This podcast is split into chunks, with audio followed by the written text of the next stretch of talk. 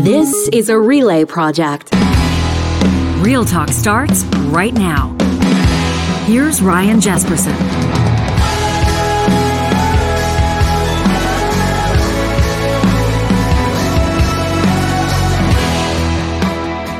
We welcome you to this January 18th edition of Real Talk on this Wednesday. Jespersen and Hicks with you.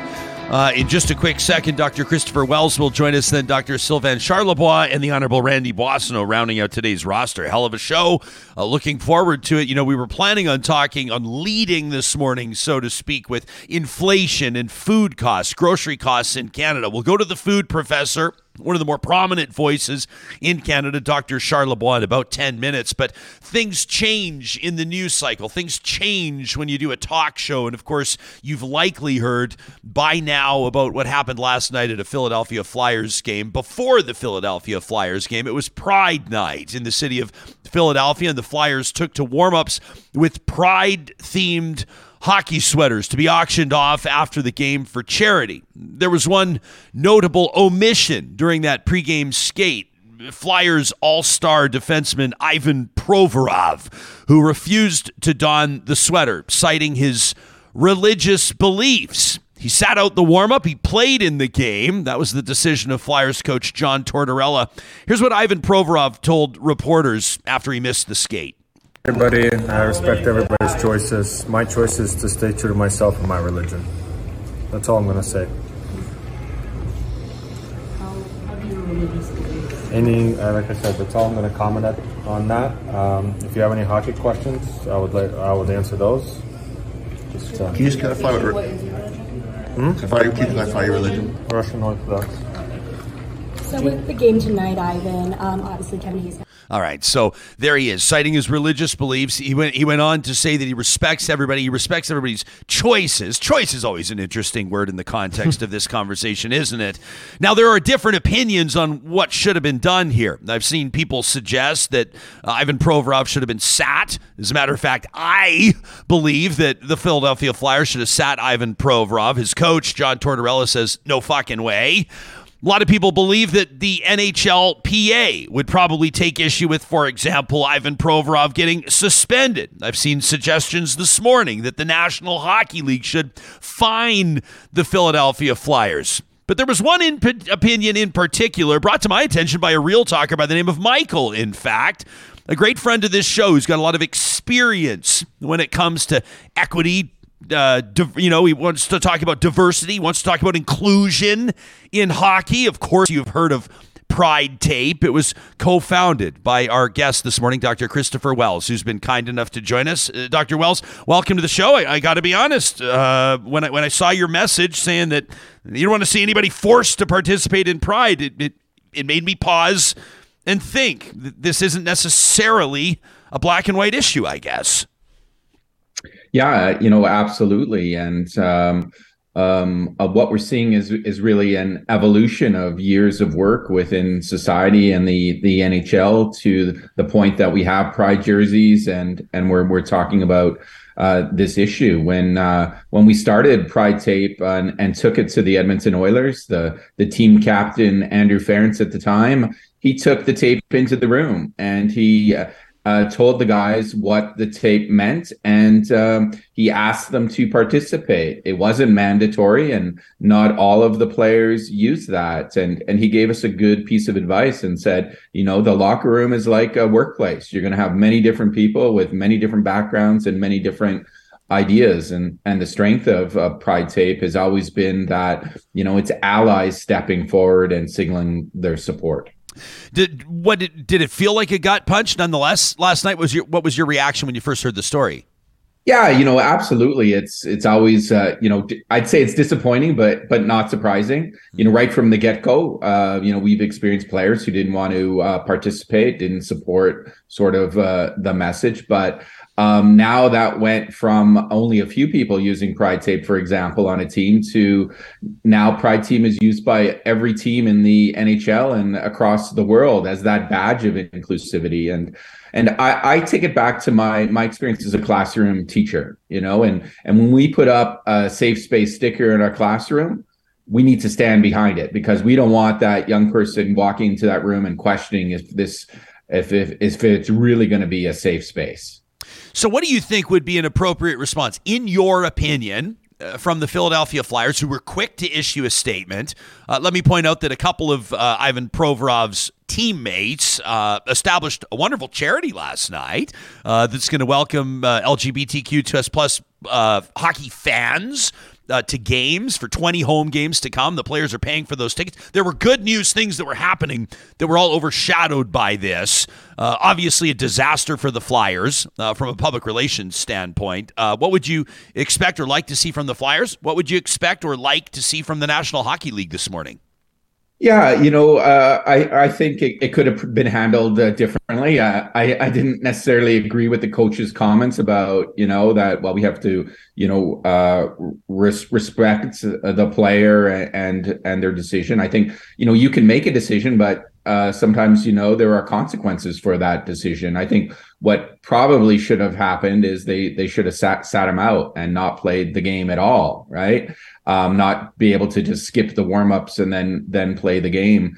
Um, uh, again, I would have had a, a much um, a different response if it was the team that elected uh, not to hold a Pride Night, as we've seen in the past, or not to wear the jerseys.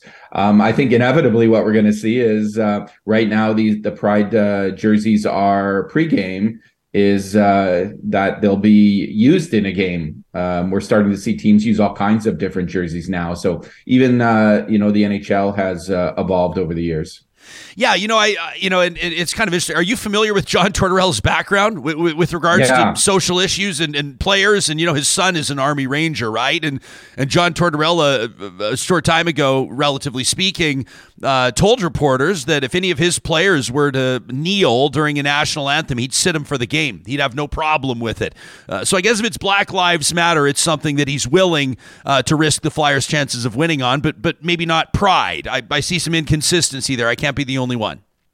Yeah, I think if uh, you know if Provorov uh, came out with uh, homophobic or transphobic, you know, comments or statements, we'd be dealing with a different issue or said something on the ice um, you know, that was uh, inappropriate. Uh, but he just chose not to uh, participate in, in wearing the jersey. I think, you know, I think we have to be careful that, you know, we can't force people to be inclusive. In fact, I go back to that old quote from uh, Maya Angelou, who says, you know, when people show you who they are, believe them the first time. I'd much rather know that uh, somebody didn't support me, didn't support my community, um, right to my face rather than wonder whether they were an ally or not. Yeah. So, you know, if, if this is all, you know, if sport is going to be all about winning, uh, you know, I, I, guess I should have expected this, but when I posted last night that I, I, I said shame on the Flyers for playing him, I said he, he, can have all the opinions he wants and he can have them from the press box. Uh, my mentions are a are a trash fire.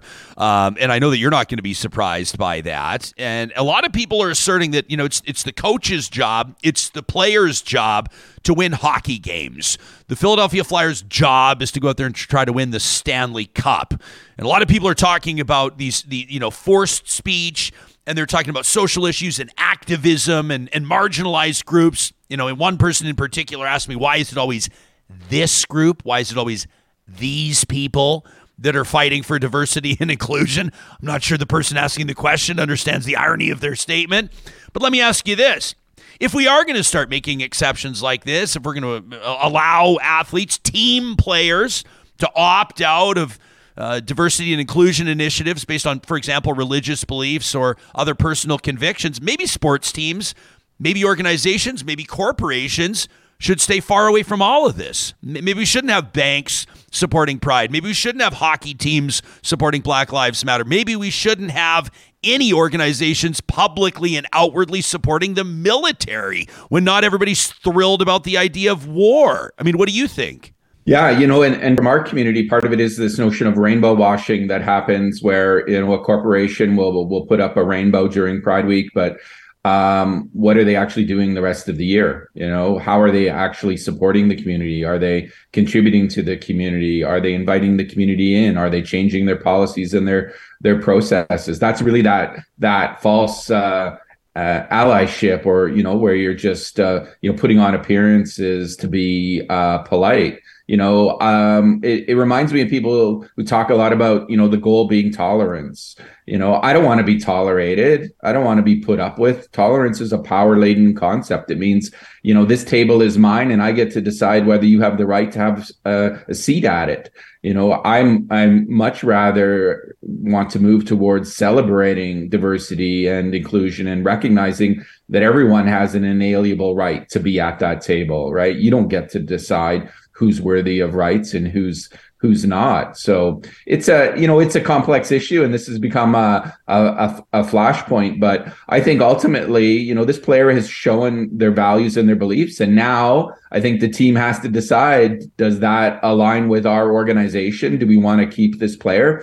I think it's no really different than we've seen on a bunch of other issues around sexualized violence or inappropriate you know comments we've seen and behaviors from other hockey players that come to light and teams are cutting them loose and just saying, you know what, you can have those beliefs. And even if you weren't found criminally responsible, we find that, um, you know, it, it doesn't align with our values. Yeah, so I, I, am gonna go, go find another team. I, am gonna, uh, I, and no, no, pun intended. I'm gonna take a flyer here and, and, suggest that Ivan Provorov's not going anywhere. He's a hugely valuable piece of that hockey team, and and they pay him a lot of money, close to ten million dollars a year, to do what he does.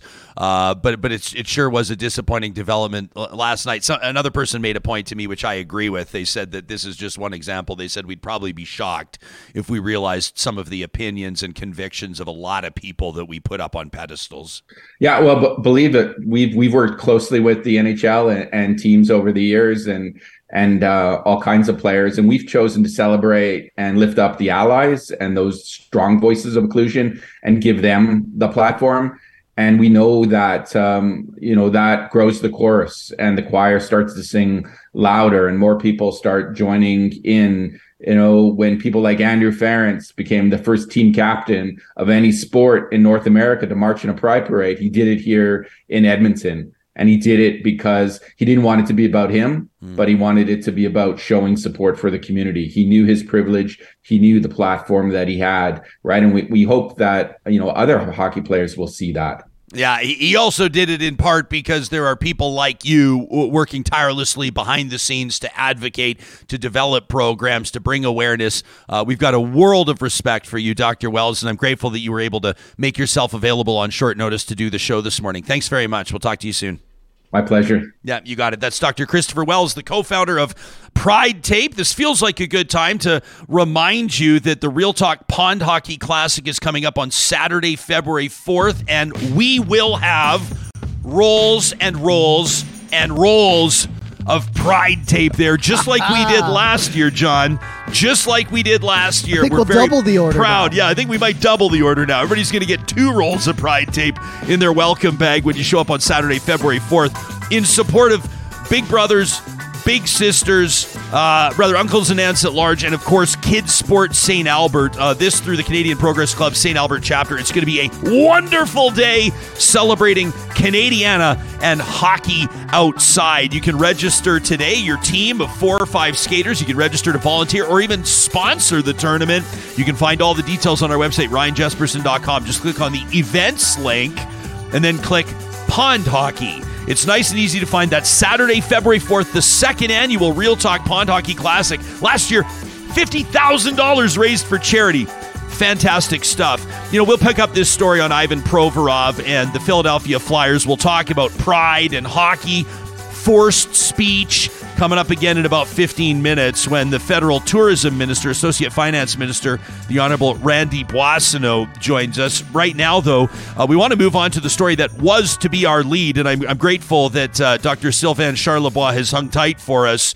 Uh, this was obviously an important conversation to have out of the gates, and so, of course, we wanted to check in with Dr. Wells. We've been waiting to talk to Dr. Charlebois uh, for a few days now. I mean, the, the story across the country is that inflation is impacting people. Yeah, sure, at, at the gas pumps, and for sure, uh, when you know big ticket items come up, may, maybe your family's looking at uh, hoping to take a, a trip, a vacation that's doubled in price, or or maybe you're looking at some of the services that folks provide, and and if there's driving or transport involved, then their prices are going up. It seems like everything's more expensive.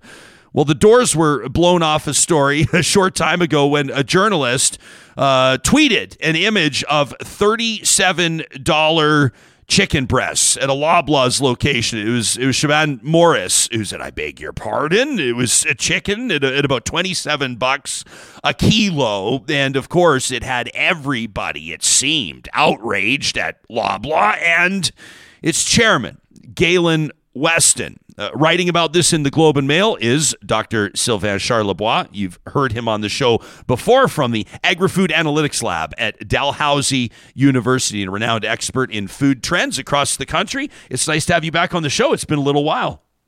Yeah, it's been a while. Nice to uh, nice to be with you, Ryan, this morning. Yeah, th- those are new frames, new glasses, tortoise shell, nice round shape. I like. I guess them. so, but I see you have a nice setup there now. Uh, I think the first time we spoke was three, four years ago. Yeah, something like Uh, that. Yeah, yeah, I, and I've been following your show ever since. It's great. You're doing gr- a great job right now. Hey, thanks. We really appreciate it, and and uh, you know this is an audience that shows up every day looking for for meaningful conversations on issues that matter to them, and so and so that's what we're doing. And and hey, you know, the people you know can talk about gas prices, and then some will say, well, I don't drive, I I ride my bike, or you can talk about the the price of inflation in other areas, and people will say I feel somewhat insulated from that, but.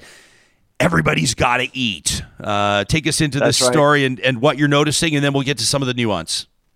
Well, I mean, yesterday was the was StatsCan CPI for December, and uh, we saw again uh, the gap between uh, the general inflation rate and the food inflation rate has uh, has widened. Fortunately, it's actually at 3.8 percent. So uh, we we haven't seen a 3.8 percent since March uh, 2009, and, so that's why. So life is becoming more expensive. Is more expensive. Uh, but it's worse at the grocery store at 10.1 percent. So that's why people are still spooked at the grocery store. Uh, we spend the entire year 2022 seeing that rate exceeding the uh, the inflation rate uh, in Canada. We're probably going to be in that position for a while until probably the spring, uh, early summer. Unfortunately.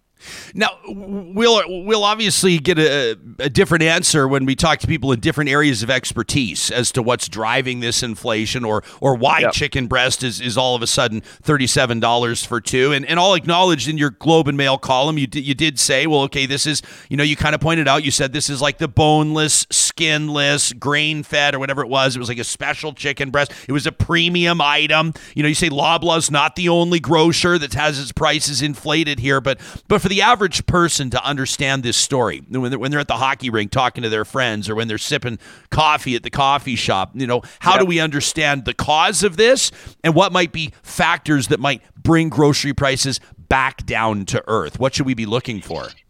Well, so about the about the chicken gate, I actually had an opportunity to uh, to talk to Siobhan uh, Siobhan Morris, the person uh, from CTV who took the picture in uh, in uh, in Toronto. I told her, listen, when you look at the label very closely, you can see the FFs uh, free from antibiotics, and uh, and you're looking at a premium product. And so Loblaw's right that week, in fact, I actually looked around in Toronto, and uh, these weren't the the most expensive chicken breasts in the GTA. Actually, Sobeys, uh, their chicken breasts were more expensive. But for some reason, Ryan, you know, when you when you're the spokesperson of your own company, you're you're an easy target. So people hate Loblaws, people want to hate Loblaws, and people want to hate Galen Weston because really, I mean, because of our misunder- collective misunderstanding of how food systems work and how prices are set, people will basically focus on the one thing they understand, that's the grocery store. And right now, the persona we all know is Galen Weston. And that's why a lot of people just don't like him at all.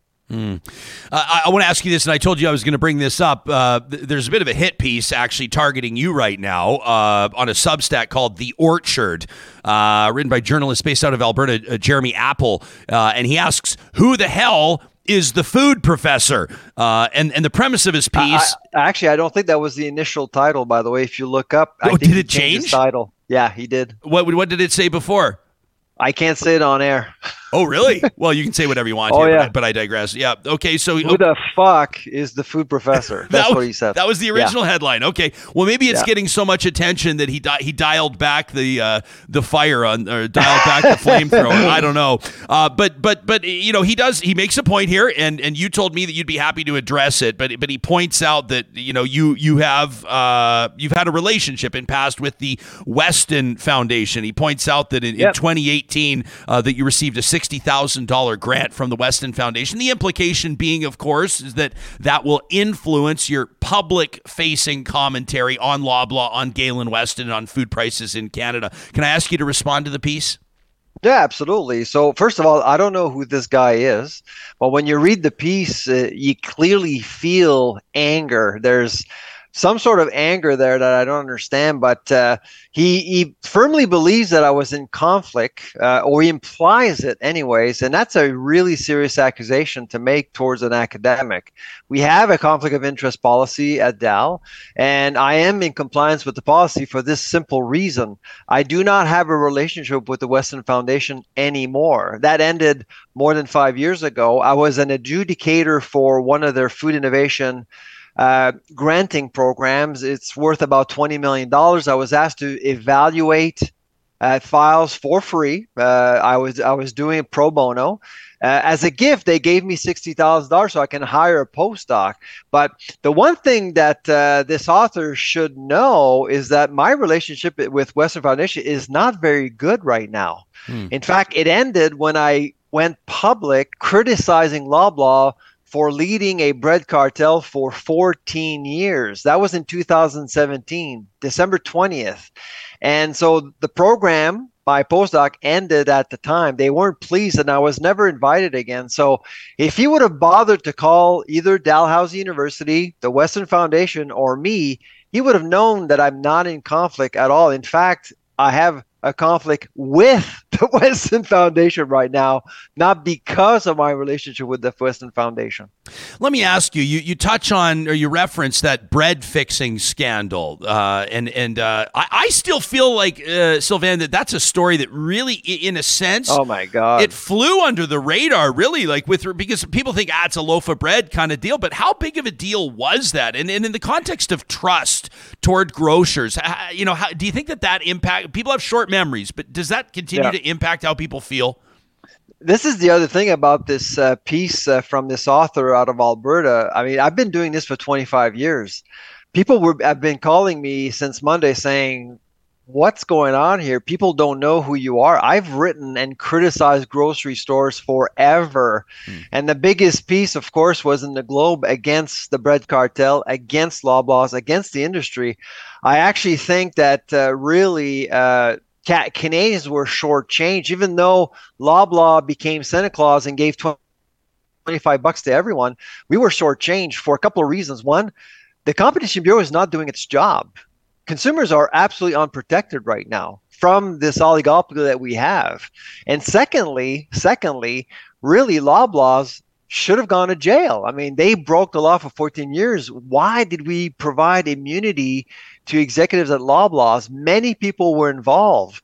And the investigation, Ryan, is still ongoing after eight years. Eight years, we still don't know what is going on. As a lab, we actually submitted a report to the Competition Bureau uh, because they requested one. They wanted to know whether or not a cartel was possible in Canada, and we basically provided them with a report. Still nothing after eight years. It's unbelievable. Can you, in layperson's terms, like, can you really dumb it down for people like me that wouldn't be able to explain that story in one sentence? Is it basically just that? Is it what everyone accuses gas stations of doing on the Friday of a, long, of a long weekend? Collusion, collusion. cranking up Yeah. prices. Everybody cranks them up at the same time. Everybody makes more money. If you look at bread prices in Canada from 2001 to 2015, you you you saw. I mean, bread prices skyrocketed, especially in two, between 2007 2009. As a as an academic, I couldn't explain it. I didn't know what was going on, and who would have thought that companies were breaking the law? I certainly didn't. I didn't think of that, but it did happen. And in 2015, when Loblaw disclosed to the Bureau without others knowing about it, you saw bread prices drop slightly, slightly for two years. And in 2017, that's when Loblaw told the entire world that they were guilty along with Weston bakeries. There are five, allegedly, there are five other companies involved and still we don't know whether or not uh, the bureau is willing to say that these companies are guilty as well. So you've just published a piece like hours before you're talking to us here. People can read it at saltwire.com. Um, and, and, and, I'm sure that it's published on other platforms as well. You, you call for yeah, Toronto Sun and uh, I think the Edmonton Sun is uh, is covering it as well. Okay, so I'm not surprised. It's all over the place. People are picking it up. You say it's time for a face saving code uh, for the food yep. industry. You want to you want to see grocers essentially uh, held accountable by code. What would this look like? You know, again, a lot of people are upset with food prices, but I actually d- I do think that a lot of people just don't understand how things work in the food industry. Look at the dairy section right now. How much are you paying for butter? Yeah, to be expensive. honest with you, I haven't shopped for butter in a while, so bring me up to speed. It's it's freaking expensive. It's more than usual. it's it's eight bucks a pop in Alberta right now. It's it's pretty expensive, and it's not because of grocers. It's because of supply management and the prices that we give to dairy farmers. Now, you're probably going to get some dairy farmers upset and calling you, but that's the reality. They're making more money, which is great for them. But at the end of the day, it's not because of grocers. So this code essentially will make things more transparent. But furthermore, we only have a handful of grocers with a lot of power. One of the things that most Canadians don't know is that to do business with Loblaws, you have to pay them first. Listing fees, marketing fees, administrative fees. PepsiCo to list, say, a bag of chips, Frito Lay, or whatever, they have to pay anywhere between 500 to a million bucks without selling one bag to you and I. That's a lot of money. So that pressure has mounted over the years. So you got Sobeys, Loblaws, Walmart all doing the same thing, putting pressure on processing, eliminating choices, eliminating variety for consumers because you just don't want to invest in Canada with that kind of power. On the other hand, especially in Alberta, I know some really great independent grocers in Alberta. Co-op is one of them. Freson Brothers, my friend, is even yes. better. Yeah. I mean, those people are suffering because Loblaws and Walmart are getting better deals, and independent grocers are having hard time competing. This code will create a level playing field, more competition, and that will help consumers in the end. Okay, so this is this grocer code of conduct uh, that yeah. you say is quote great news for consumers. In fact, you argue it should be considered a minor miracle. Uh, let me let me give you some background, Sylvain. I don't know if I've if I've disclosed this to you before, if it's come up. My grandpa was born and raised on a dairy farm. My some of my oh, closest some of my closest cousins are probably in the barns right now, and every time that supply management comes up, I know that they're going to blow up my phone and blow up my text messages. Oh yeah, we, I've argued with them oftentimes, always with a smile on our face face that a talk show host cannot leave supply management alone in Canada.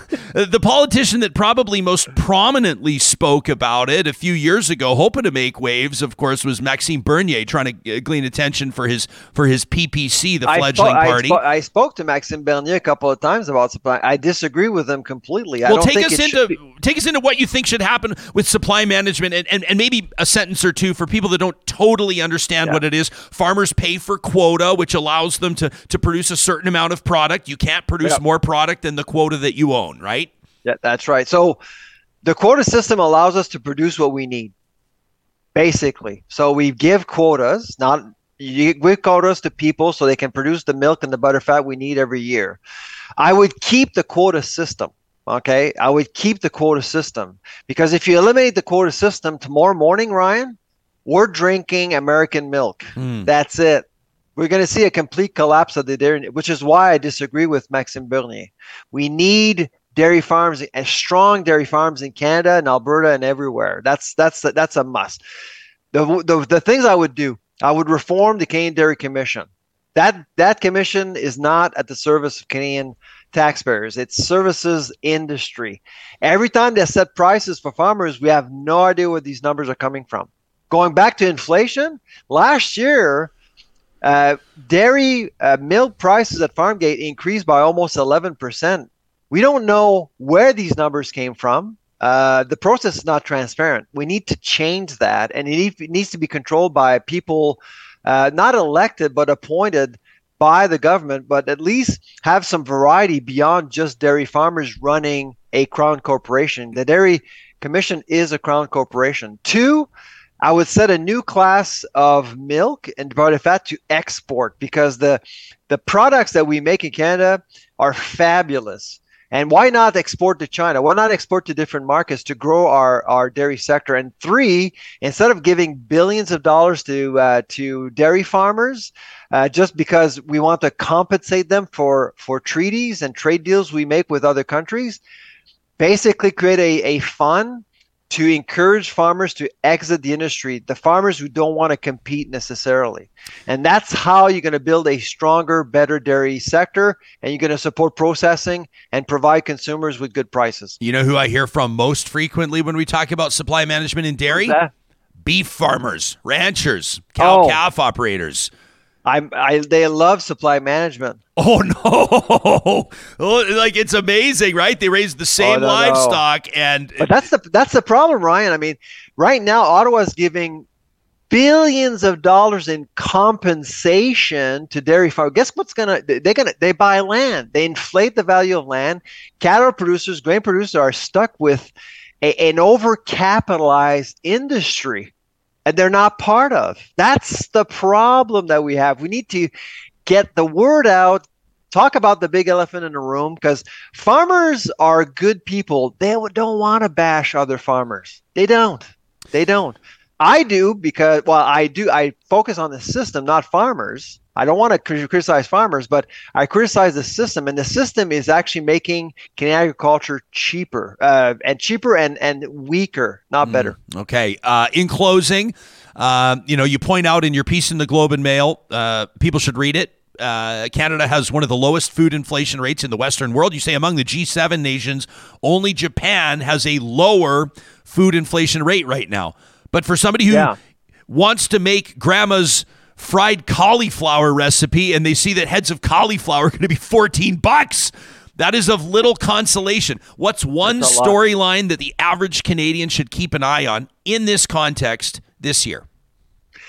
Well, Galen Weston is not responsible for Germany's uh, 20% food inflation rate.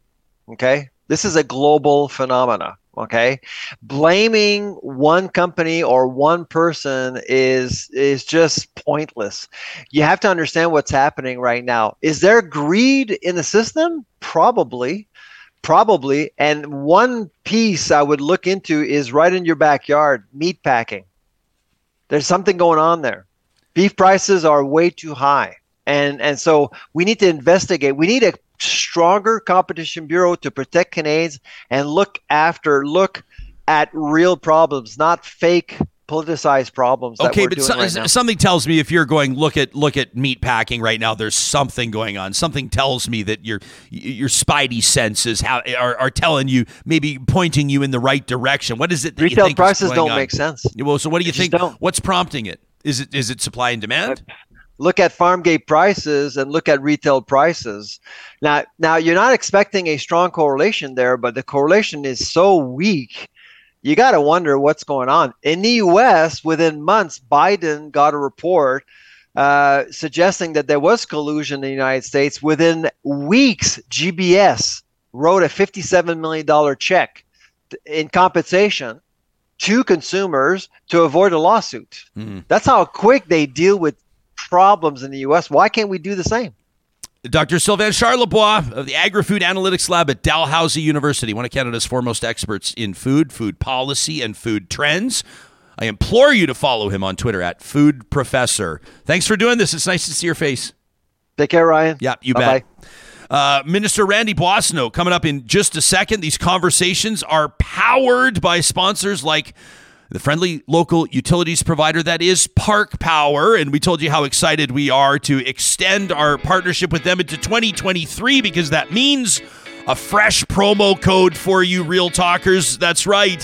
When you bring your business to Park Power right now, even better when you bundle your services electricity, natural gas, and internet, you're going to save more than ever before. The promo code REALTALK23 saves you $50 off the first bill of each service you choose. So you compare rates at parkpower.ca. You realize you're going to pay less by bringing your business to them. You use the promo code REALTALK23 to sign for electricity, natural gas, and internet. And your first bill has $150 knocked off it. No strings attached. You can sign up today. It takes less than five minutes at parkpower.ca. Now, once you're doing business with Park Power, then it's time to get serious about your solar goals. That's right, more Canadians will look to sustainable energy development this year than ever before. More people are putting up solar panels because it's more affordable than ever before, more reliable than ever before, and easier. Because teams like Kuby Renewable Energy do all the paperwork for you. You go to kubyenergy.ca, you get your free quote. They can tell you about that $40,000 interest free loan from the feds. And by the way, unless you live at the Taj Mahal, your solar power system's probably not going to be 40 grand. The average system comes in under 20 grand these days. Kuby Renewable Energy has a great partnership with Park Power too. So in the summer months when your system's providing more juice than you need, they pump it back to the grid, and Park Power gives you more dough than the big guys would. It's a wonderful partnership thanks to our friends at Kuby Renewable Energy. And while we're talking about going green, while we're talking about sustainability, it's a perfect time to remind you about Eden Landscaping. They launched that urban butterfly front yard approach this year to rave reviews. More people are looking at things like native grasses in their front yards. They want to bring the plant life back that's been here for millennia. They want to attract more pollinators. It's better for the environment, and of course, it pays off in the aesthetic of your yard design as well. Why not bring your outdoor space to life? Do it with the team that's been trusted in Edmonton and area for more than 20 years. That's Eden Landscaping at landscapeedmonton.ca. It's always a pleasure to be able to check in with our next guest. He's the MP for Edmonton Centre. He's the federal minister of tourism, the associate minister of finance as well, the honorable Randy Boissonnault, our guest on this Wednesday morning. It's nice to see your face and thanks for making time for us. It sounds like Johnny. Why don't we? Why don't we get it figured out behind the scenes? And no, there's there's nothing we can do about it. Randy, it, it sounds like uh, there's something going on with the mic, and uh, I wonder if we can troubleshoot it. Why don't we pull him off screen for a second, and I'll get around to some other stuff, and we'll bring back Randy Boissonnault in just a second. Federal minister. Obviously, there's a lot to talk about with Randy, uh, an openly gay federal politician, by the way. So I'm curious to pick his brain on what happened last night at the Philadelphia Flyers game as well. Ivan Provorov, you've heard the Flyers uh, star defenseman refusing to take to the team's warm up skate wearing a, a, a pride themed sweater, the numbers and the name bars on the back of the jersey with the rainbow color scheme, representative of pride, representative of, of diversity and inclusion initiatives. Provorov says that his religious beliefs as a Russian Orthodox uh, believer, an Orthodox Christian, uh, preclude him from participating in or supporting such an initiative. So I put it out on my Twitter. You know, I said, shame on the Flyers for, for playing Provorov after this debacle. If he's going to opt out of supporting diversity and inclusion, he can do it from the press box. That was my initial take. That was my gut reaction. That was the first thing that came to mind was that it didn't make sense that Ivan Provorov was going to play in the game. And so I figured he should sit out. Well, not everybody agrees, right? Not everybody agrees to say the least in my Twitter mentions, Tally says Provorov's free to do what he wants, and the Flyers are free to play who they want. Leave it alone. Uh, Tyler, meantime, says, So you're saying he shouldn't play because he thinks differently? Hockey isn't for everyone, I guess. Uh, that's called a red herring. Uh, that's, that's, a bad faith argument. Uh, Conrad wonders why is diversity always tied to this group? Uh, I don't think he means the Philadelphia Flyers. I, I, I, think he means the gay and lesbian community. I think that's what he means. He says, should other groups' beliefs be brought into the pregame warm up? I don't know, Conrad. I, I respond to him. I said, you mean like the military? Well, they're not beliefs. Can you imagine if he had done this on a night honoring uh, indigenous culture or Black Lives Matter, the military, Yeah, anything is- else, this is- cancer survivors. This isn't opinions or beliefs. This is basic human rights. And I, I think everyone knows that. You said this this morning when we were going to talk about this. Like, it's so black and white here. We don't need to debate this. Yeah. It's, Although I don't think, like, I do think there's room for nuance in the debate. of course. I, I do think that there's room. A lot of people are talking about forced speech. A lot of people are talking about imposing beliefs on people. A lot of people are talking about religious freedoms. Mm-hmm. I do think these are points that need to be considered here. But at the end of the day, when it all comes down to it, this is an NHL initiative. This is Yeah. a league wide initiative to send a clear message to gay, lesbian, queer, bi, trans hockey fans and potential hockey fans that you have a place A in this community. And it's the bare minimum, dude. Ivan, it's the bare minimum. And if you don't want to involve yourself, then you're definitely right, Ryan. You just shouldn't have played Sit the game. Sit out the game. Take this one off. But you can't exclude yourself from the night and then play the game. It's ridiculous. How are we doing with Minister Boissonnault? Any Let's luck on this go. one? He's good. All He's right, got good this stuff. headset. Minister, I would have been devastated if this conversation wasn't going to work out. Thanks for donning. You, you you look like an air traffic controller right now, but I think As you're going to be. you. Oh, but you are loud and clear, my man. Hey, it's nice to see your face. Uh, you you, you wanted Nice to. to say, I. I could hear you saying something about Freson Brothers. And look, Freson Brothers, Park Power. It was Park Power you were They're all about. my, my my favorite companies. And I gotta say, I'm gonna make a plug for the feds. if you get an audit done in your house, you get like a five thousand dollar grant. but Yes. there's forty thousand dollars in loans. So look, what you talked about with the solar panel, you could get like double that in a loan from us, the federal government, to put those awesome solar panels on your house. That's Can all I I wanted to say. tell you that uh, we were uh, uh, hanging out with the Kuby Renewable Energy team a while ago, and Mm-hmm. of course, we always like to check in with our sponsors. And I say, how are things going with the Canada? We, you know, we've been mentioning this Canada Greener Homes Grant. It's the the ten year, forty thousand dollar interest free Mm-hmm. loan from the feds, and they said, yeah, we they said we actually thought about reaching out to you and asking you to, to lay off the mentions. Uh, they said they said their phone lines have been slammed. They said they're they're, they're hiring like they're always hiring, but they're hiring so more great. more They're doing a great installers than ever before. That's got to be music to your ears. It is. It's what we want to see. And look, on the Ivan thing and uh, LGBT rights, look, I, I love what you guys said, Johnny and, and Ryan. It's the bare minimum. And look, uh, if you don't support basic human rights for women, for Indigenous people, for uh, people of color, for people who live with disabilities, then it's on you to explain why.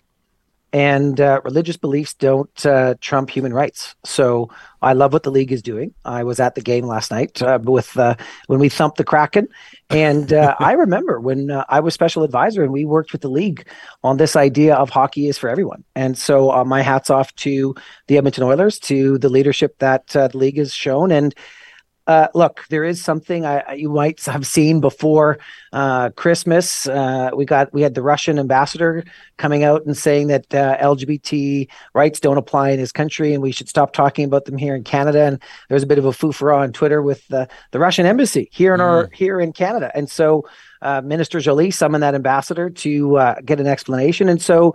I think that uh, the Russian Federation and some of its diaspora members are trying to take attention away from the illegal war in Ukraine, and uh, going after LGBT rights is one of the ways to do that. Yeah. Uh, can I say though that uh, you know for, for whatever his religious beliefs may be, and Yep. and, and, and a lot of, of hate mongers and, and including homophobes will wrap themselves in Jesus cloak and hide yeah. behi- and hide behind religion to justify Sure. personal beliefs they may have. Nobody is and, and I don't I don't mean to be glib here. Uh, Sure. Nobody is is demanding that Ivan Provorov hold hands with a fella and take him out for a walk around the park. Nobody's asking Ivan Provorov to participate in activities that would make him uncomfortable. People are asking him as a teammate and a team member to indicate support that's being demonstrated by the Philadelphia Flyers and the National Hockey League and the hockey community writ large. Now, let me ask you in politics, everybody knows that votes are whipped and things like that. But if we compare a caucus, like the Liberal Party of Canada, the elected MPs, the ministers, mm-hmm. the cabinet, the prime minister, to a team, if you're a team, and the prime minister says, hey, during Pride, the members of our team, our MPs, are going to wear whatever it is, the liberal logo in, in, in the Pride colors or whatever it is. and one of your team members, one of your MPs, said, because of my religious beliefs, I'm not going to attend the press conference and I'm not going to wear the lapel pin. How would that resonate with the rest of the team? And, and what do you think the prime minister might do about it? Well, they definitely have a chat with the prime minister. And uh, look, when you're a team, you show up. And there's some things that my that my liberal team does that I don't agree with. I don't agree with every single policy that we have as a party, and um, that's that's party politics. That's being a team. And I mean, being a team means you show up for people and you open your mind to understand difference and you open your mind to understand diversity. And the the best teams, Ryan, as you know, because you've done this with your own show, are uh, you know it's when you collect people with different talents and different strength and you play to your strength and you have a team of really strong people that makes the whole team better than if you were just a bunch of individuals and um, that's what it means it means putting your own ego and your own idea of self advancement at the door and focusing on the goals and the mission and the objectives of the team. And uh, I think Ivan fell short of that when it came to the Flyers. I love what the Flyers have done. Philadelphia is a great center for LGBT rights. And actually, in anecdotally, the first time that Canada led an LGBTQ2 trade mission with 15 of our uh, companies from LGBT owned companies from Canada to the United States, it was to Philadelphia hmm. with the National Gay and Lesbian Summit.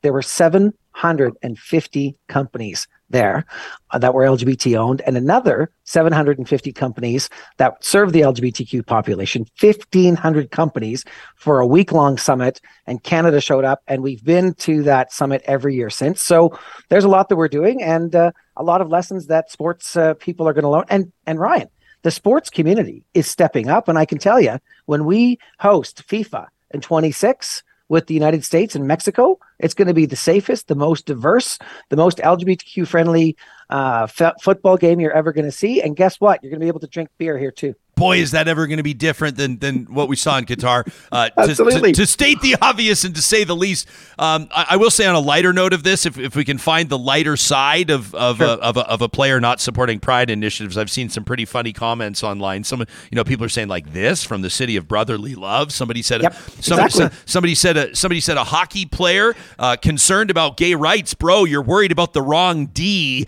And and and my my favorite comment probably was this guy calls his colleague out on the ice his partner. How can this guy have a problem? So there are some people, notably gay commentators, having some fun with the story. I appreciate you taking the question. Um, Absolutely. I, I, like to pull back the curtain. This show's a little sure. bit different. People know that. You know that. And mm-hmm. your your team is always very clear with me. They'll say, "Hey, you know, Mr. Boissonnault is available if you want to talk about just transition, for example." And I say, "Yeah, but I'd also like to talk about the closure of Maligne Lake Road, and obviously we'll talk about sure. Ivan Provorov." Yep. And, and your team always says to me, the minister's good to talk about whatever. And so I know you won't mind this curveball question coming at you based on uh, the conversation we just had with Dr. Mm. Sylvain Charlebois about food inflation. Uh, yep. Associate Minister of Finance, that's you. Jason yep. in our live chat says, please ask the Associate Minister of Finance why government is so slow to act regarding food prices on behalf of all Canadians. How would you take the question?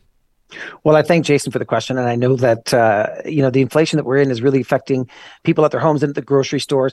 There is a little bit of a hope of good news. The CPI numbers came out this week, and we're now at six point three percent inflation. That's still three times higher than we want to see, but now five months in a row we've seen that inflation come down, and some of that's related to gas prices going down, Jason. But it's also we're seeing the the increase in food prices start to to slow down. So that's not where we want them, but we are going to get there. We have tasked, and my friend and colleague, Minister Champagne, has tasked the Competition Bureau and all the owners of the grocery stores to meet with the Competition Bureau to make sure that there's no collusion going on. What, we are in is in a global world with food prices, and we're going to make sure that if there's any egregious profit taking, we're going to address that this really does stem from the illegal war in Ukraine, food prices rising there, the input costs of the fact that energy costs have gone up, that we've had the breadbasket of the world essentially not be able to ship its grain and, and other products. And that's put a, a price spike on all the inputs into food prices. So this is why, with with limited levers in terms of how we can stop food prices from increasing in the short term, this is why we've put things in the in the window like doubling the GST tax credit, removing uh, interest loan, uh, what is it called, the federal interest, uh, the the um, interest on federal student loans and apprenticeship, and also making sure that people get a five hundred dollar top up if they're lower income Canadians. And so the affordability supports that we are putting in the window are to help with the the short term pinch. 23 is going to be a tough year, Ryan. I'm going to say that straight up. We're still not out of the war in Ukraine. China's just starting to open up after COVID. We're going to have some turbulence in the Canadian economy. We're now in pre-budget consultations with people, and what I will say this is Ryan is if we take a look at Alberta leading uh, the economy for the next two to three years, the national economy. And if we take a look at all the fundamentals that we have here in Alberta, there's no place in the world that I'd wa- rather weather the 23 economic storm than here in Canada and here in Alberta. Uh, when when you talk about uh, student loans in particular, I mean, obviously you just said a million things, and and people are going to pick out what's most relevant to them. Sure. Would would you like to see, or is there conversation around the cabinet table uh, about making student loans interest free in perpetuity in Canada? I know it's an idea that pops up, obviously of great interest to students. So look, I worked on this. I want to say 35 years ago when I had hair and I was in student government, income contingent student loans, and where we can, you know, what we did though, instead of going full uh, income contingent student loan where it's it's interest free is we made sure that they were means tested. So i think now it's if you're making 50000 or less your loans don't uh, don't kick in and the interest doesn't increase. And now what we've done is we've got rid of the of the uh, federal interest on student loans in permanent like in perpetuity. And that's for apprentices too.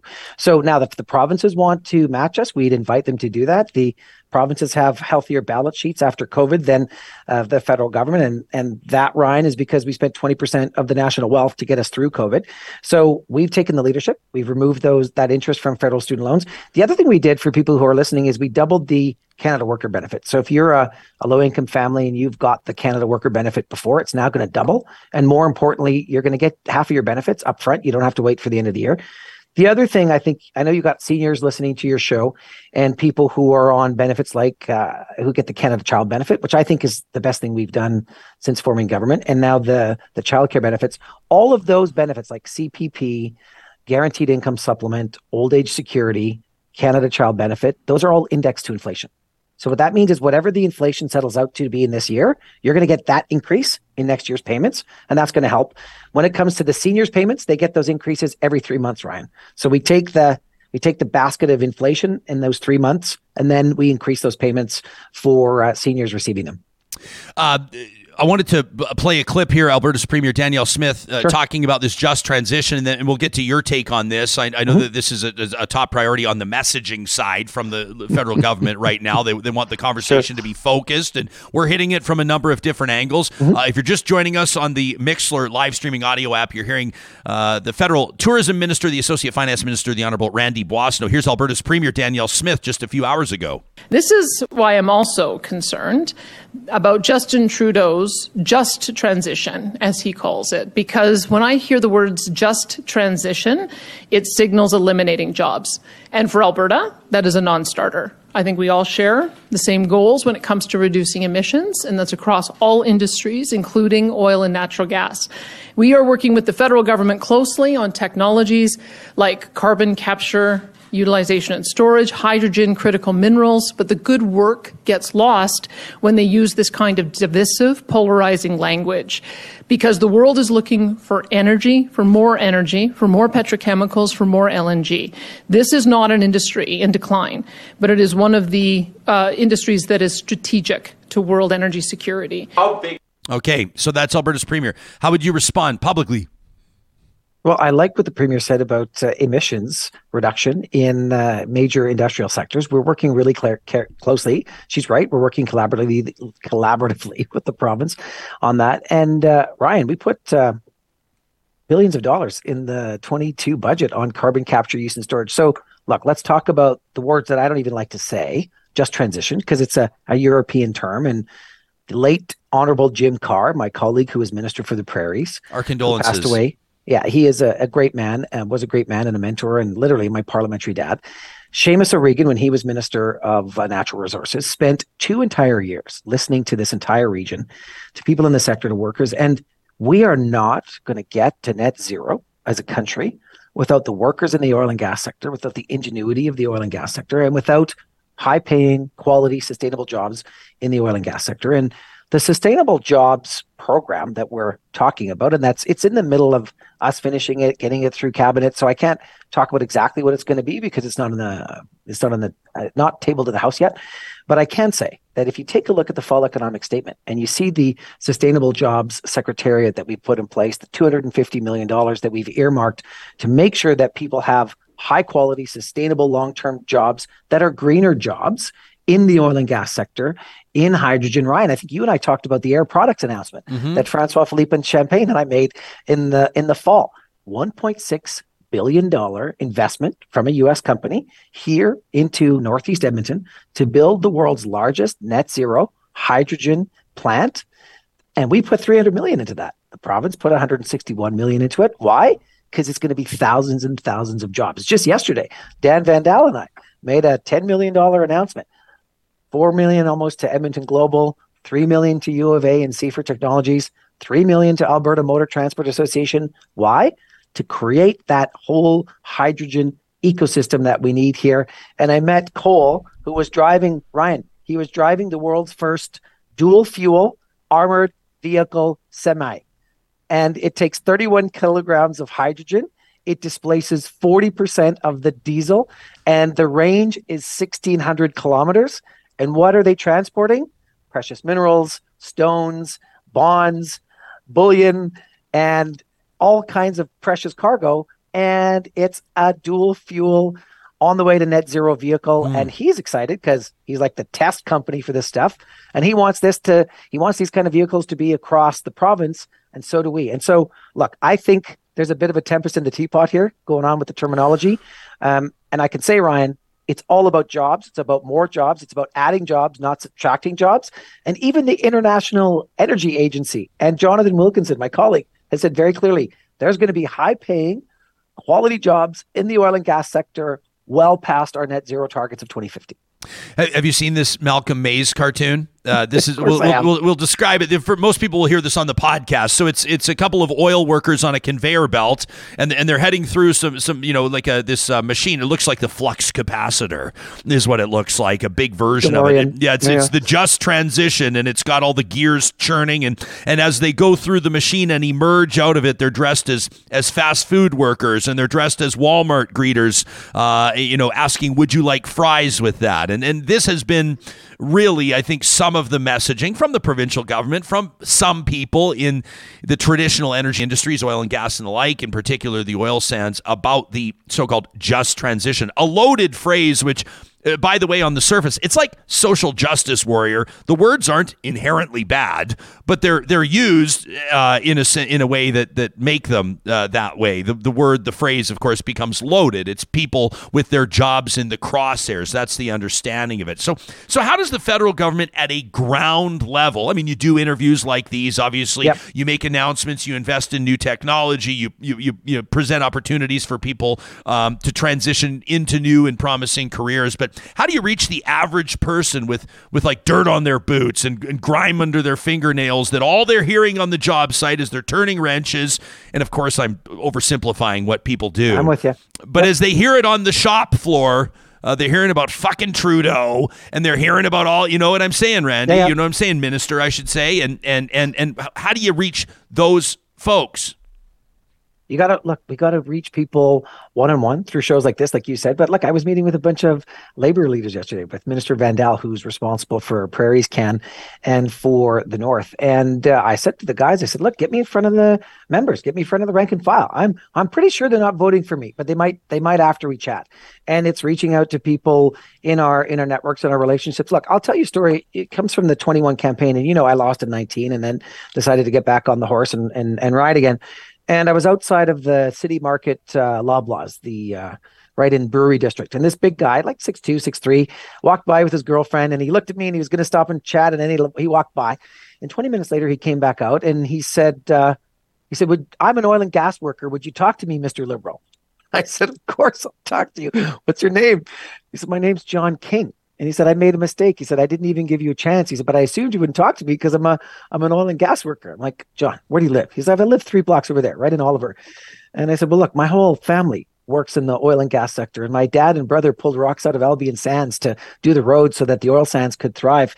and what's on your mind and he said look i've got a good job i know it's gonna it's gonna keep my family you know safe and healthy and i'm gonna pay my mortgage but i'm already studying for the next thing because i know that if i take my skills right now and do a little bit of changing or upgrading i'm either going to be able to go into more green technology or i might even pivot and do something in pharmacy i just don't know yet but i'm studying so that i can make the next move what i want to know from you randy since you've introduced yourself, is that it's not going to be a switch. Just don't shut off the switch on me. Just let me know what the pathway is so that I can keep paying my bills. I said, John, the reason I'm running is so that we have a voice in Alberta, that we have a pipeline between Alberta and the Trudeau government that we can be heard.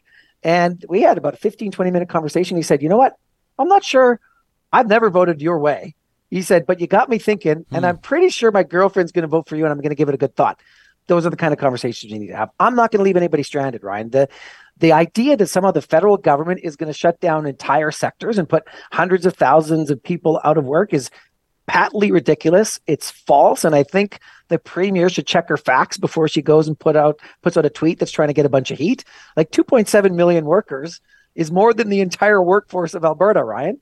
And so there's a lot of work we have to do. I really want the government of Alberta to come to the table for the the regional tables that Jonathan Wilkinson and I will be leading here with industry, with labor, with workers, with the government. It's a partnership to to walk through this evolution of energy together.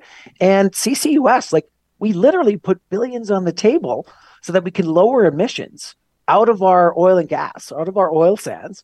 And uh, we need the province to come to the table and say, what are they going to do on CCUS? We're there.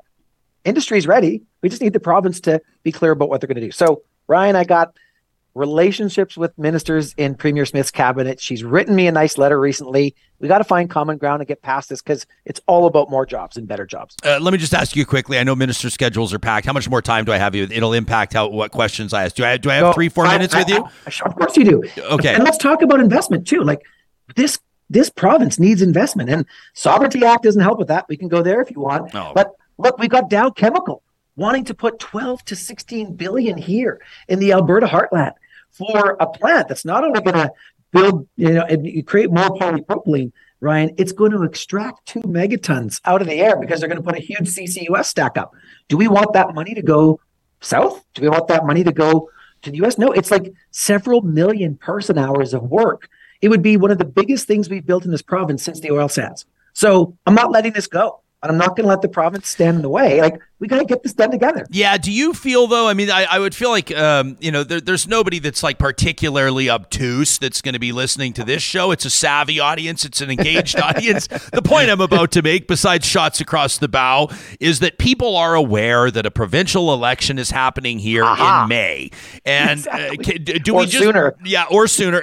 do we have to acknowledge that? Basically, we might have to wait until after the provincial election either way, depending on who wins either way, to see any real cooperation between the provincial and federal governments. You know that Alberta's premier is going to be fighting Justin Trudeau all the way through till election day because it's going to really, really resonate well with some of their target audiences, including down in Calgary. And you know that the NDP are going to present themselves as a party that, you know, would stand up for Alberta's interests, but would like to cooperate, have a p- positive relationship with Ottawa. And then it'll be up to Albertans to decide. It'll be up to Albertans to decide whether they want to see a fight or whether or not they want to see a more friendly approach. Do we just have to wait until June to see these two uh, governments sit down at the same table? I mean, honestly, what do you think? There's too much at stake to wait. But I do think the politics of the politics is as you've described them. I think the uh, the New Democrats and the uh, UCP are in a fight for the battle of the soul of Alberta. I think Albertans are going to have to decide what that looks like. And you're right, the battleground is Calgary, probably even the seat south of the Bow River in Calgary. And uh, but what's too important for me to get, you know, to finish the childcare deal on the private side of things, to finish the uh, to get to the point where we're just literally focused on bringing billions of dollars to our province. And look, are we going to have to wait to sign some some major deals and and figure out what it looks like? Yeah, the election's really important, but I'm not waiting from now till May to get important deals signed, uh, attracting international investment to this country and this province. There's too much at stake. Like my own tourism file, like we're we're not going to miss a whole tourism season just because of you know politics being played on on Twitter and in the media. So there's lots that we have to do. There's lots that we're going to do, and and the federal government is here to be a partner with the government of Alberta, but also with Alberta workers and with industry and with unions because we're all in this together. And Ryan, you and I lived through this. Like I was, I we lived through the transformation of the oil economy in the 70s and 80s when we ran out of essentially we're running out of conventional oil, and the Lougheed government put in really smart policies. Peter Lougheed leaned in and like put public policy in place to create the oil sands research facility to literally invest with Ontario, the Liberal government of Canada, in creating Syncrude. It was that's what it was, and the whole explosion, if you will, the whole expansion of the oil uh, sector with Anne McClellan as natural resources minister and Ralph Goodale as finance minister. We watched that happen, and that was a transformation of the economy. And now we've got this global economy that's saying green is good. We've got to save the planet, and the investment's going to follow those places that have low emissions. We can do that work right here with Alberta Ingenuity. Uh, you are the federal tourism minister and, and, the big tourism story uh, one of them yes. uh, sure. i'm about to talk about a really exciting tourism story in just a little bit minister which is jasper okay. in january and i'm gonna i'm gonna show off all my pictures from my weekend Good. out in jasper and, and all that but but in banff national park uh, you know south on the highway 93 um, the parks canada the, the, the, federal government essentially but parks canada you'll clarify i know uh, is mm-hmm. closing uh, personal vehicle traffic, personal vehicle access on uh, Moraine Lake Road. They, they say, obviously, that the demand for parking up there, the visitor demand is way higher than the venue can accommodate. And so there'll be shuttle buses, how people can access. They're obviously walking up on the side of the road. Um, your, general take on this? The provincial government's pissed off about it. Uh, the provincial government says that they should build more parking lots, that closing the road to people's personal access is not the solution, not the answer. What role have you had in this decision, and what's your what's your take on it? So Parks Canada and I work really closely together. Uh, it, they report directly to my colleague, Minister Guilbeault, Minister of Environment and Climate Change. That's where Park sits in the federal family. Uh, but look, when we when we survey uh, people around the world why they come to Alberta, it's for the national parks. And and you and I know the song growing up, uh, "Pave Paradise," put up a parking lot. We're not going to do that, and we're not going to do that because look, what people come for is that that photo that you just saw. So, and we have five to 6,000 people a day that want to come up to a parking area that's three to 400. The shuttles are going to be able to accommodate that. It's going to actually lower the carbon footprint. It's going to allow more people to get up there and enjoy it. It's actually accessible for people who right now can't get up there because the parking lot's full. They get up there, they turn around, and they got to go down. They can't even see what's there. So it's an accessibility thing. It's, uh, I mean, there's a there's a you know a, a, climate change thing, but really is about sharing the park with more people and not knocking down a bunch of trees and wrecking the view and putting up uh, a parking lot. So Minister Loewen and I have uh, you know talked about this. Todd and I had a really good meeting about tourism before uh, the Christmas break. And and Ryan, just for your listeners, like after oil and gas, tourism is Alberta's number two export. Think about that. Is that right? We export we export eight billion dollars worth of tourism dollars that come to our province from the rest of the world and the rest of the country. We are in the big four. It's Alberta, BC, Ontario, Quebec. Those are the big four provinces for tourism. It's Canada's number one service export. One in 10 jobs in this country are in tourism. 56% of them are in rural Canada. It is women youth, LGBT, people of color, people living with disabilities. It is a remarkable sector. And under my watch, we're going to take it from 2% of GDP to much higher. We're going to have more coordination in the federal system. We're going to lean in. We're going to go get more sporting events, more cultural events, more festivals from around the world. Because look, number one, number two, and number nine, most visited national parks in the country are right here in our province. I'm working with Travel Alberta working with the province, working with Indigenous tourism of, of Alberta, there is nothing that we can that we don't have to offer the world. When you add culinary and our great cities and our wide open spaces, I can't wait to see your segment on Jasper in uh, January because that's what we're that's what we're promoting to the world. Well, hang on, uh, like right at literally right after we talk. I'm going to show I'm going to show you a slow mo video of a it. smoked old fashioned that'll blow your freaking mind. Um, uh, number nine. It. So you got you got Banff and Jasper like one and two. Waterton. you know Waterton. Waterton's number nine. I was wondering yep. if it was. I was going to wonder if it was Elk Island, but it's Waterton. Okay. Well, well, there you go. Hey, how much of a this this airline debacle? Uh, like just it seems like the state of, of Canada, and it's not just Canada but the state of airlines in Canada, air travel in Canada, let me say, seems to be a huge mess. Um, does that chase people away from traveling? And, and if so, what could be the implications for, for tourism revenue? That's got to be something you're thinking about. I really love the question. It is, um, and Omar Alghabra, my colleague for the transport minister, is is really important and working hard on this, and he's called the airlines to the carpet on this. Ryan, what happened during the pandemic is we lost a lot of pilots, we lost a lot of air traffic controllers, we lost a ton of baggage handlers that, quite frankly, went to work for logistics companies. You know, think Amazon, think Purolator, think others, because they're working inside. They're not working outside anymore. So the whole industry has had to hire people back. Uh, that said, we probably have way too over concentration of um, gateway cities in this country. And um, so I'm really interested in making sure that Edmonton gets more direct flights, that um, we see what Calgary's just done by, you know, putting the WestJet hub in Calgary is a good move. But why not more flights to Halifax, to Winnipeg, to other cities so that we take the pressure off of Toronto, Vancouver, Montreal?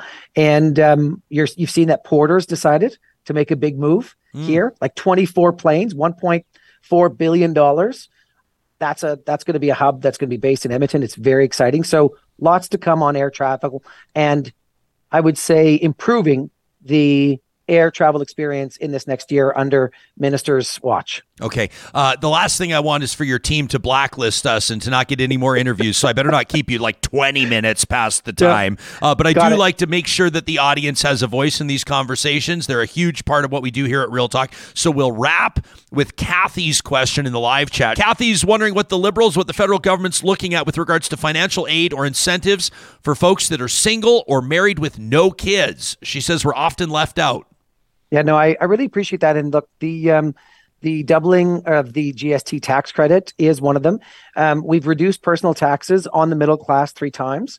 If you're running a business, your uh, business taxes are also lower. And we've actually uh, reduced personal taxes every year for the last uh, five years so that you get more of your take home pay um, every month, but also at the end of the year when you get your taxes. And it's pre budget consultation right now. So, Ryan, I'm going to encourage people to write to me or to go to let's talk budget 2023.ca and send me your ideas. Like we're going to we're going to stay close to Canadians, we're going to stay close to Edmontonians and Albertans and if you have ideas of what you think we might be able to put in the window to you know make life more affordable during this inflationary cycle let me know. I'm going to be at the realtors meeting later today in front of six seven hundred people talking about housing. How do we make housing more affordable? How do we get more supply? How do we continue to partner with that sector? So ryan i'm my office is always open and uh, so is our government to get ideas and suggestions from Edmontonians and, and Albertans. All right, let's talk budget 2023.ca. Um, I mean, we've thrown everything at you today. You, you, you, you want to talk about blowing up supply management? You want to talk about blowing up supply management? Hey, look no. at this. Look at these guys. Not today, my friend. There you go. Let's talk budget 2023.ca. That's the Associate Minister of Finance. He's the Federal Minister of Tourism. He's the MP for Edmonton Centre, the Honorable Randy Boissonnault. Thanks for doing this. Thanks, guys. Take yeah, care. Bye. You bet.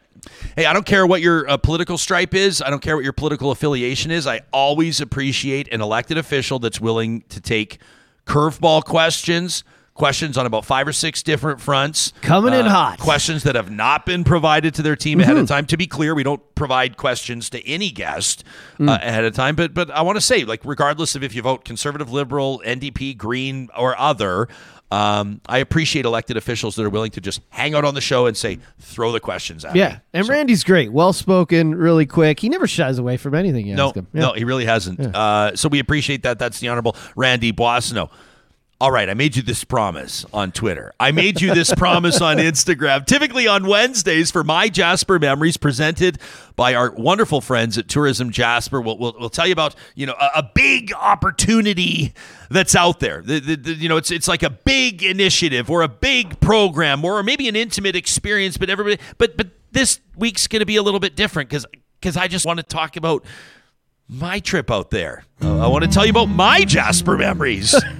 and of course, this is all stuff you can still do because it's it's still Jasper in January, right? And that's what drew me and my brother out to Jasper National Park just this past weekend. And what a wonderful opportunity it was. So he hit the Highway 93, the Icefields Parkway coming up from Calgary. We hit the 16, the Yellowhead, and headed west. Uh, it was me and Moses, our boxer. As you could see, there were some nice mm-hmm. mountain sheep. There were some rams there on the side of the road of particular interest to Mo. Now, of course, we had to get up to Marmot Basin just beautiful conditions up there. Johnny was like minus four when we were up there. Looks beautiful. Just an amazing day. These smiles smeared across our face are a testament uh, to the experience that is Marmot Basin. Uh, lots of snow. They haven't seen a ton of snowfall Yeah. recently out there, but the base is still pretty good. Um, you know, in terms that skiers and snowboarders will understand, I didn't bust out my rock board. I used my regular snowboard, no damage done, and uh, still enough snow for us to have a wonderful time. Check out this bowl. This is uh, this was my brother's lunch at Marmot Basin in the Caribou Lodge. Okay. No, my brother lives a plant based lifestyle. And, you know, it was like, um, I know he won't mind me telling this story. He, they've got this menu, this fabulous menu out there, right? Like I, I went, of course, with like the bacon cheeseburger and the poutine. I couldn't help myself. But but Jonas is reading about this Buddha bowl, and he thinks that- he says it looks absolutely fantastic, but it's the caribou Buddha bowl. And so he asks our server in the lounge, "Can I get the caribou Buddha bowl? But could you hold the caribou?" Boom. And she looks at him and she says, "Well, sir, there's not caribou in the." She said, "It's the caribou lounge. There's not." The caribou are a protected species. This is a national park. He said. So I was telling him for the whole rest of the weekend, I'm, I'm yelling, "Hold the caribou!" he had a wonderful time out there. So we have a great day up at Marmot Basin. And then, of course, there's so much to do out there. We, we hit the Athabee Hotel, the Athabasca Hotel. Love it. Yeah, we just, just as you can see, had just the lousiest time. Uh, that's Travis Watt, by the way, in the middle. We ran into Waddy out there. We didn't know he was going to be out there. He's the founder of PWS Imports. This is, I'm just planting a seed. Coming up next month, we're going to be launching the Real Talk Bourbon Cask 2.0 in partnership with Waddy and PWS Imports. Looked and like so a we nice- were oh. we were toasting our partnership there, and of course having a lot of fun. And, and then a Jasper band, a really uh, wonderful Yeah, this band, looks like a rocking show. sons and daughter, took to the stage.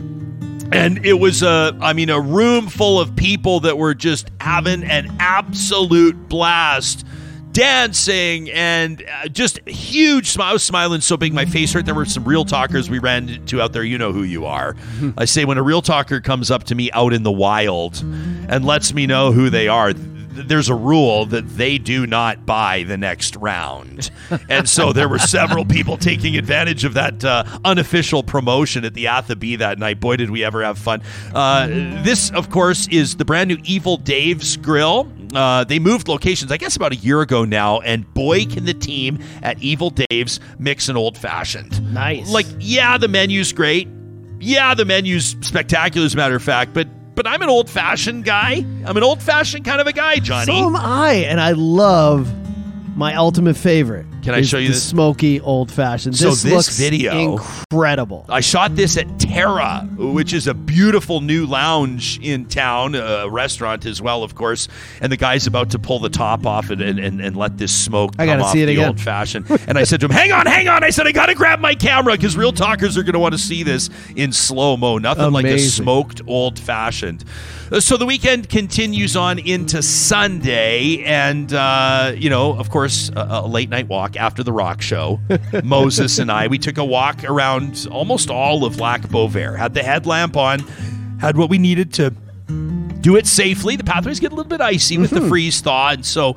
But I'll tell you, in the quiet of the night, my man, in that dark sky preserve that is Jasper, a dog walk at two in the morning. Amazing. I mean, uh, you know, bring your appropriate, you know, I mean, like, I guess what I'm saying is bring bear spray. I mean, I don't want anyone to, get, to have another. Uh, I thought you were gonna say something else. You, you thought I was going to say bring your joints? Yeah, Yeah, yeah, yeah. bring your joints. Yeah, Bring your herbs. Not going to lie either, obviously. And then, as I tweeted and posted on Instagram, this is how you Sunday. Sunday can be a verb. And when you're looking to Sunday in one of the most beautiful places on planet Earth, I recommend you do it with Eggs Benedict in front of you at the Jasper Park Lodge. An absolutely unbelievable experience at Jasper in January, and you still have time to take it in. They've got uh, from uh, January 20th. Of course, we're talking like right now, my friends. A couple of days from now, this upcoming weekend, the Mountain Malanka. It's going to be Jasper's biggest Ukrainian New Year's party. They've got the Pyramid Winter Fete as well. Sip, snack, and skate on stunning Pyramid Lake. And then they have their street party and fireworks coming up the weekend after that. And Jasper's unbelievable pond hockey tournament, four on four at Lake Mildred. That's the weekend of January 27th through 29th. You can find all the details at jasper.travel slash January. And when you're out there making your Jasper memories, we would love to see them. You can tag us, use the hashtags MyJasper and Real Talk RJ on, on uh, Twitter, on Instagram, and you could see them featured on an upcoming episode of My Jasper Memories, presented by Tourism Jasper, right here on Real Talk. That was one of my favorite uh, episodes right there. Well, that's the personal stuff. Like I always like to say, um, like I was telling you, there there are so, so, many cool things. Like I could tell you about the Maligne Canyon Ice Walk, which mm-hmm. will blow your mind. And we can talk about in the summer things like you know r- you know whitewater rafting on the Athabasca River, or we can talk about the restaurant experiences. We can talk about all that. But I like to say every once in a while, you know, this is how real people talk when you're going out here, you ask your friend that's been somewhere. You've been to Jasper, or you've been to Chicago, or you've been to Frankfurt. Where did you go? Mm-hmm. Or where do you go when you visit there? Of course. And so I like to say I go to Evil Dave's Grill. I stay at the Fairmont Hotel. I party at the Athabee. Athabee is great. You know, yeah. crushed a couple. Oh, I didn't show the one photo. You want to show the photo of the elk meatloaf? at uh, at Jasper oh, yeah. Brewing Company. That's uh, that's one. We we, we our uh, our in studio acoustic one, guitarist right? has already gone home for the day, but uh, but look at this. This is the uh, uh, that's a Jasper the Bear Ale in the background there, and then this uh, three quarters this strength elk meatloaf. I I literally cannot leave Jasper without crushing an elk meatloaf at the Jasper Brewing Company. Not so if, caribou, if, not caribou, but elk. Hold the caribou. on the meatloaf. there you go. Uh, absolutely amazing, amazing time. So this Ivan Provorov thing, it's going to have people talking through the day, and and I appreciate the conversations. I'm, I'm expecting that we're probably going to get a couple of comments in to talk at ryanjespersen.com mm-hmm. for trash talk uh, emails that you can send us coming up on Friday. Um, but it, but it really did to me reiterate, and I know that a lot of people were taking a look at my tweet where I said that the Flyers should have sat him, that he shouldn't have played in the game and a lot of people were, were, were sort of appalled. I, I, mean, you even said it. Uh, Joey says it as well. He says the comments on your tweet are so gross. There, it's, it's, There's uh, one guy in particular that, that said to me, you know, he put his money where his mouth was, and he went online and spent 300 bucks to buy an Ivan Provorov jersey. Like, and I just, I, I and I did, I don't want to be angry today, and I woke up angry looking at these tweets because it's like uh, it's 2022. How is this still happening that people just don't let people love who they want to love?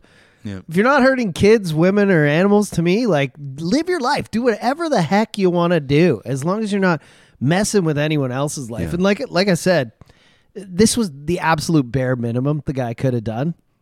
And uh, talking about his religion, Russian Orthodox. Like I, I told you this morning, I looked up I just wanted to see a bit about his personal life, not to attack Ivan, but you know, he lives with his girlfriend, Madison Lee. Go look at her Instagram.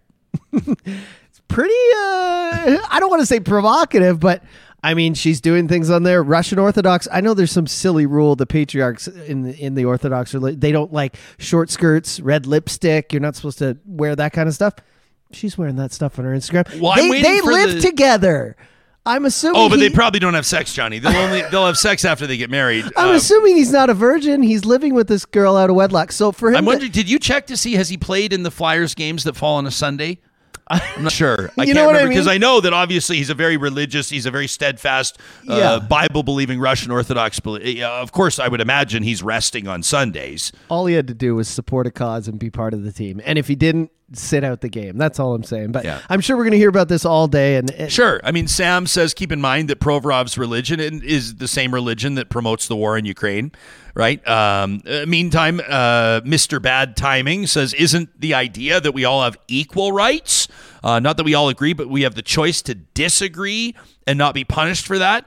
I mean, sometimes you get a comment that's just so inane that you don't really know where to start. But the, the idea that we all have equal rights, well, we don't. We don't have equal rights. Uh, we don't have equal experiences, which is why people continue to fight for equality. And whether that's marriage equality, whether that's equal access to things like sport or industry or commerce or other opportunities, those fights continue.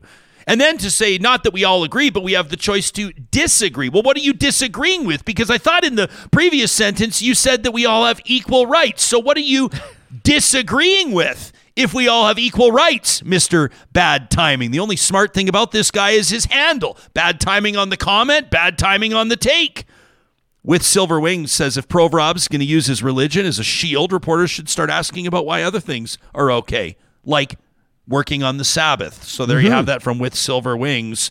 And Brian asks me, in good faith, I'm sure. Does this mean, Ryan, that you're against freedom of religion? Yeah, for sure, buddy. That's what it means for sure. He chose to abstain. He didn't call his own press conference, nor did he speak poorly of anyone. But it seems none of the above matters. It's not my religion, but I believe people get the right to choose. To choose what? exactly. To choose what? Like if it was a night to support Ukraine. Mm-hmm. If it was a night to support Ukraine and Ivan Provorov, as a Russian, opted out of the warm up skate, what do you think people would do? Exactly. Wouldn't that be fascinating? What if it was a night after a Christian church was targeted by vandals or even worse, shot up? Mm-hmm. We see stuff like that mosques, synagogues, churches targeted by people with hate in their heart. Mm-hmm. So, what if a National Hockey League team was going to honor with a moment of silence the Christian faith or members of a church community? And a player based on their personal beliefs mm-hmm. opted out of that. Would all of these same people be okay with that? Did all of these people that are supporting Ivan Provorov's right to not participate in the warm up skate all support Colin Kaepernick kneeling and not I'm- participating and standing for the national anthem? And you can't have it both ways. And you're ta- you're talking about recent events. We just had a gay nightclub get shot up.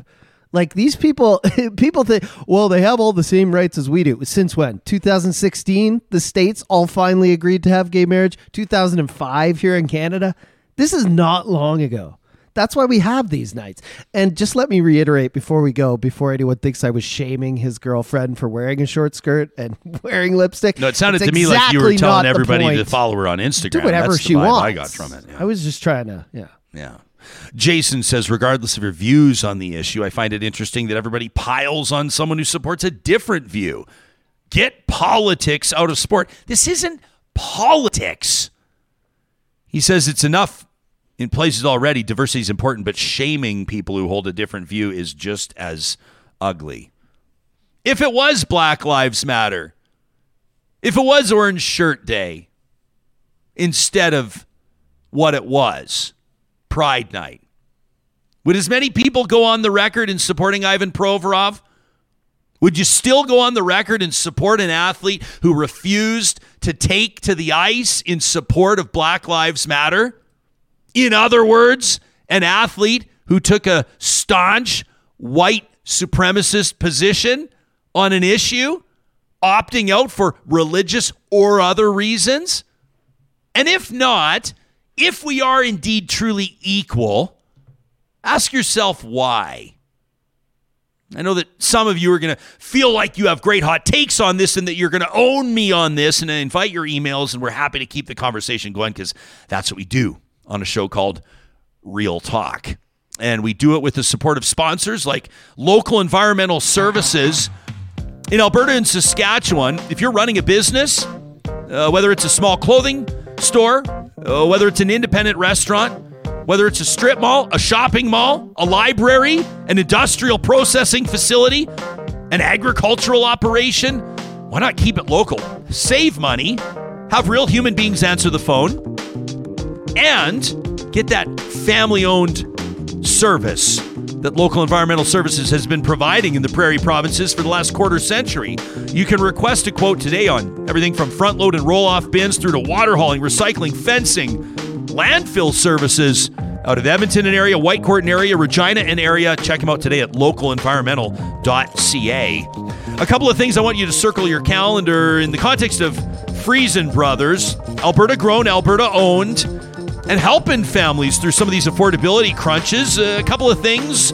Number one, they've got their Family Essentials Easy Family Meal Solutions incentive.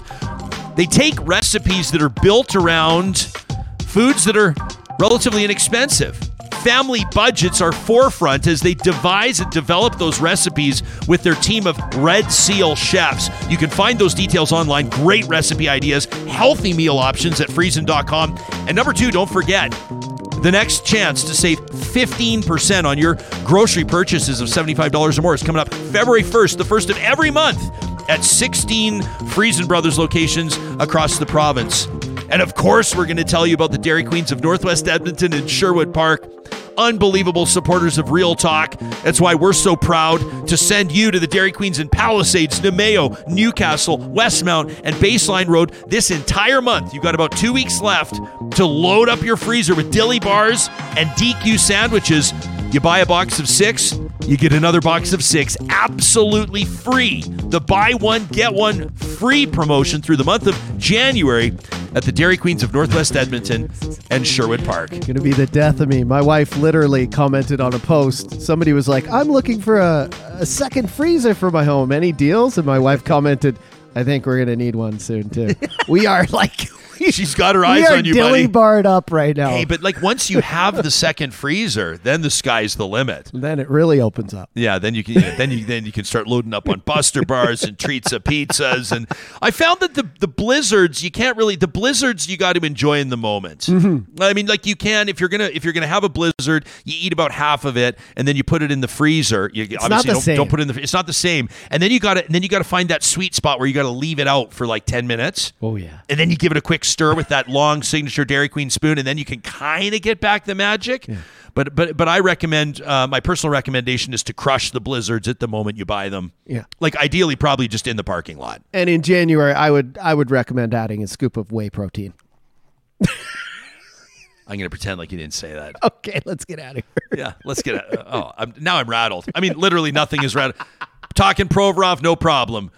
My family members texting me while we talk about blowing up supply management, no problem. Uh, you know, uh, uh, food inflation out of control, no problem. Adding whey protein to blizzards, rattled.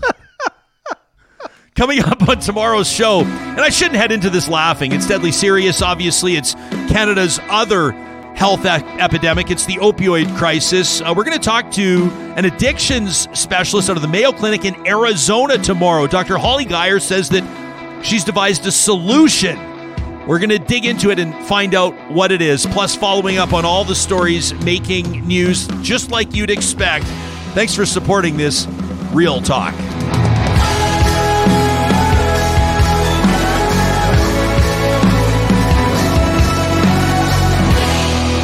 Real Talk is hosted by Ryan Jespersen, executive producer Josh Dunford, technical producer John Hicks, general manager Katie Cook Chivers, account coordinator Lawrence Derlego, human resources Lena Shepard, website design Mike Johnston, voiceover by me, Carrie Skelton. Real Talk's editorial board is Supriya Dwivedi, Ahmed Ali, Brandy Morin, Ann Castleman, Corey Hogan, Harmon Candola, Catherine O'Neill, and Chris Henderson. Member Emerita, Julie Rohr. Real Talk is recorded in Edmonton, Alberta on Treaty 6 territory, the traditional and ancestral territory of the Cree, Dene, Blackfoot, Saulteaux, and Nakota Sioux, home to the Métis settlements and the Métis Nation of Alberta. Real Talk is a relay project. For more, check out ryanjespersen.com.